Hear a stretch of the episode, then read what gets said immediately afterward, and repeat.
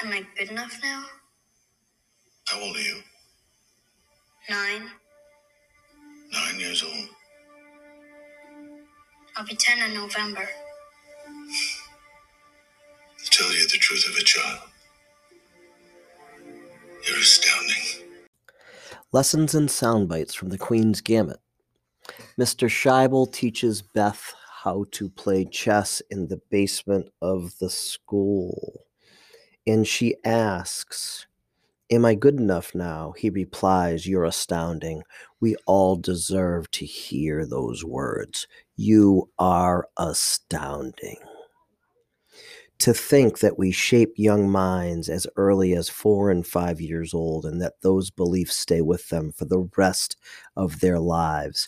To think that adults get to a place where they're in disbelief or doubt about what it is they're capable of only to find out that if they could have, should have, or would have believed differently, they could have had something different.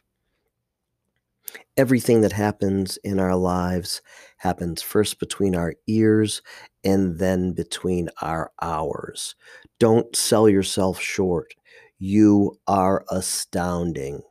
You have everything it takes to live out your dreams. Actions speak louder than words, and there is no better time for action than today. How do we eliminate doubt and bring our people to a place of belief? Think about the pivotal moments in your life.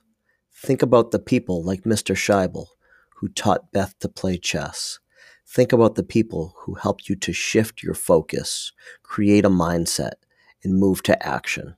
Latch on to those people with a vision for what can and will be. You are astounding, and today is your day. This is Aaron Polanski with Finding Purpose, a podcast with implications for all of us.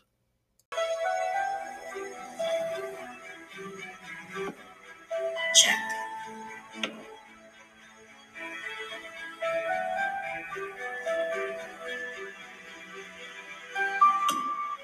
Me.